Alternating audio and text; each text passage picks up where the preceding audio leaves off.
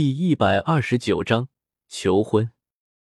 赫连月白今天比较闲，早朝的时候没什么事，早早的退了朝，待在勤政殿上看了一会儿书，见外面的阳光很是灿烂，便带了陆公公去御花园走走。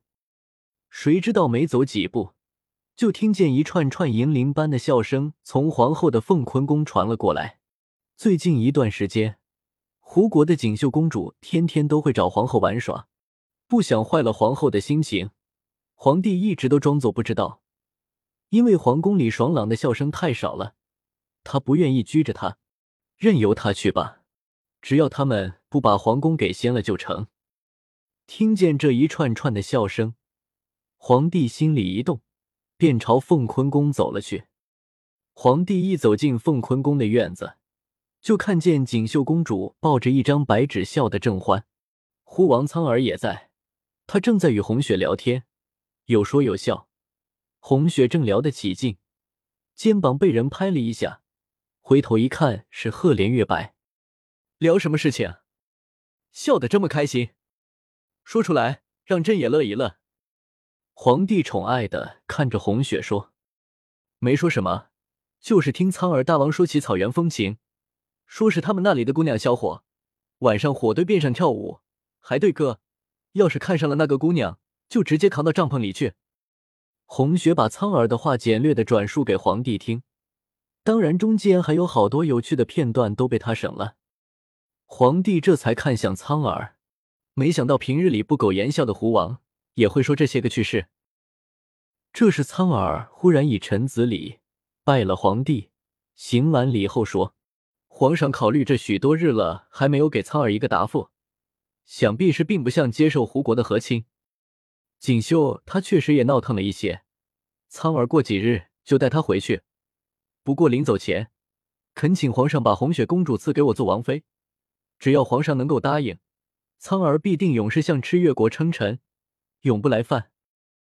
皇帝听了苍儿的话，一阵皱眉，看着红雪说，你何时又成了公主？红雪公主，是不是见我这段时间没管着你就不老实了？红雪也不知道苍儿会有如此作为，当初她也只是想逗弄一下锦绣公主，谁知道会酿成这个结果。看着赫连月白成功的被激怒了，为了不影响两国的关系，红雪解释说，苍儿大王，你误会了，我不是公主，哎呀，都是我不好，没有早点说清楚，早知道这样的话，我一开始就不应该胡闹。苍儿大王，红雪不是吃越国的公主，而是吃越国的皇后，你真的误会了。苍儿听红雪这么一说也愣住了，她不是公主，她是皇后，这怎么可以？她心里一阵凌乱，刚刚的幸福喜悦顷刻之间全然消失，留下被划了一刀的心脏在鼓鼓的流血。怎么会这样啊？她为什么不是公主呢？皇帝见苍儿脸上一副痛苦失落的表情，心中疼得燃起一阵怒火。他这段时间没有管着她，只是为了让她好好的玩一玩，让她好好的高兴一下。谁知道她竟然在这后宫中勾引起男人来，真是太过分了。他已经为她遣散了后宫了，他还不知足吗？居然还公然陪着别国的大王在寝宫里玩闹，在他的眼里，还有没有自己这个丈夫？还有没有自己这个皇上？红雪见着赫连月白怒气中烧的眼睛，又看了看苍儿一副失魂落魄的样子，手足无措起来。本来好好的看彩虹，怎么转眼间就这样了呢？谁能来告诉他？他到底冒犯了哪路神仙要这样整他？皇帝心里发了一阵火，却又不好当着外人发作，最后看了一眼站在一旁小鹿一般忽闪着眼睛看着他的锦绣公主，对苍儿说，大王此行的目的朕是很清楚的，前些日子有点忙，招待不周，还请大王见谅。大王刚才的要求朕是做不到了，要不就把锦绣公主嫁到赤月国来吧，两国从此之后结为姻亲，永不相犯，大王意下如何？红雪没料到事情居然是这样收场的。和亲，这不正是胡国大王最原始的目的吗？周折了1个月，终于达成了。只是，为什么自己的心里那么难过？锦绣公主听明白了皇帝的意思，见自家大哥有没有说话，忽然害怕了。她拉着苍耳的胳膊说：“大哥，我不要嫁人，我们快回去吧。我还是喜欢在草原上骑马唱歌。大哥，你快给他说啊，我们明天不今天就回去好不好？”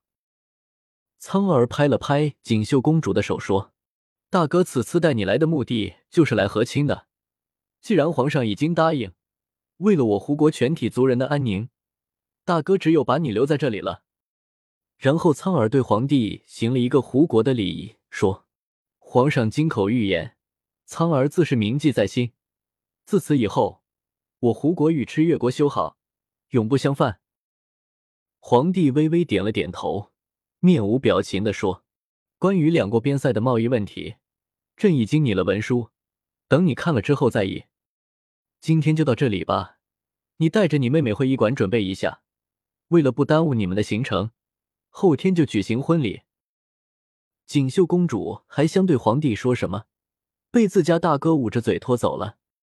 苍耳兄妹走了以后，皇帝也要走，没走几步被红雪叫住：“皇上，你似乎还欠我一个解释。”皇帝头也不回地说：“什么解释？”“赤月国与胡国和亲从很多年前就开始了，皇后若是真的想要解释，就去问问苍耳，她一定很乐意给你解释的，红雪公主。”说完径直离开了凤坤宫。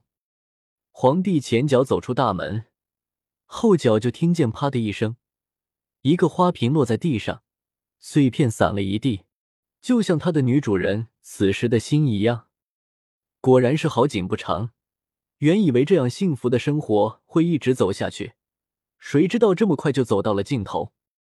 接下来的一天，红学不知道怎么过的，只知道礼部的人在忙着布置勤政殿，因为皇帝此次的婚礼关系着两国的利益，丝毫不敢马虎。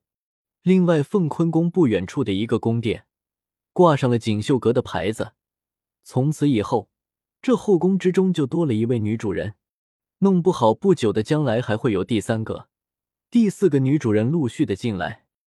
婚礼的这一天早上，宫中七房的长司来皇后的寝宫里汇报工作，征求意见，红雪都一一给了答复。既然这个婚礼时皇帝亲口答应的，她做皇后的就要好好的筹办。等所有的人都走了以后，红雪一个人靠在窗子边上，神情恍惚，自言自语地说：“他们说爱情不是个天长地久的事情，它是有保质期的。我的爱情是不是也有保质期？那么这个保质期是多久？会不会已经过期了？”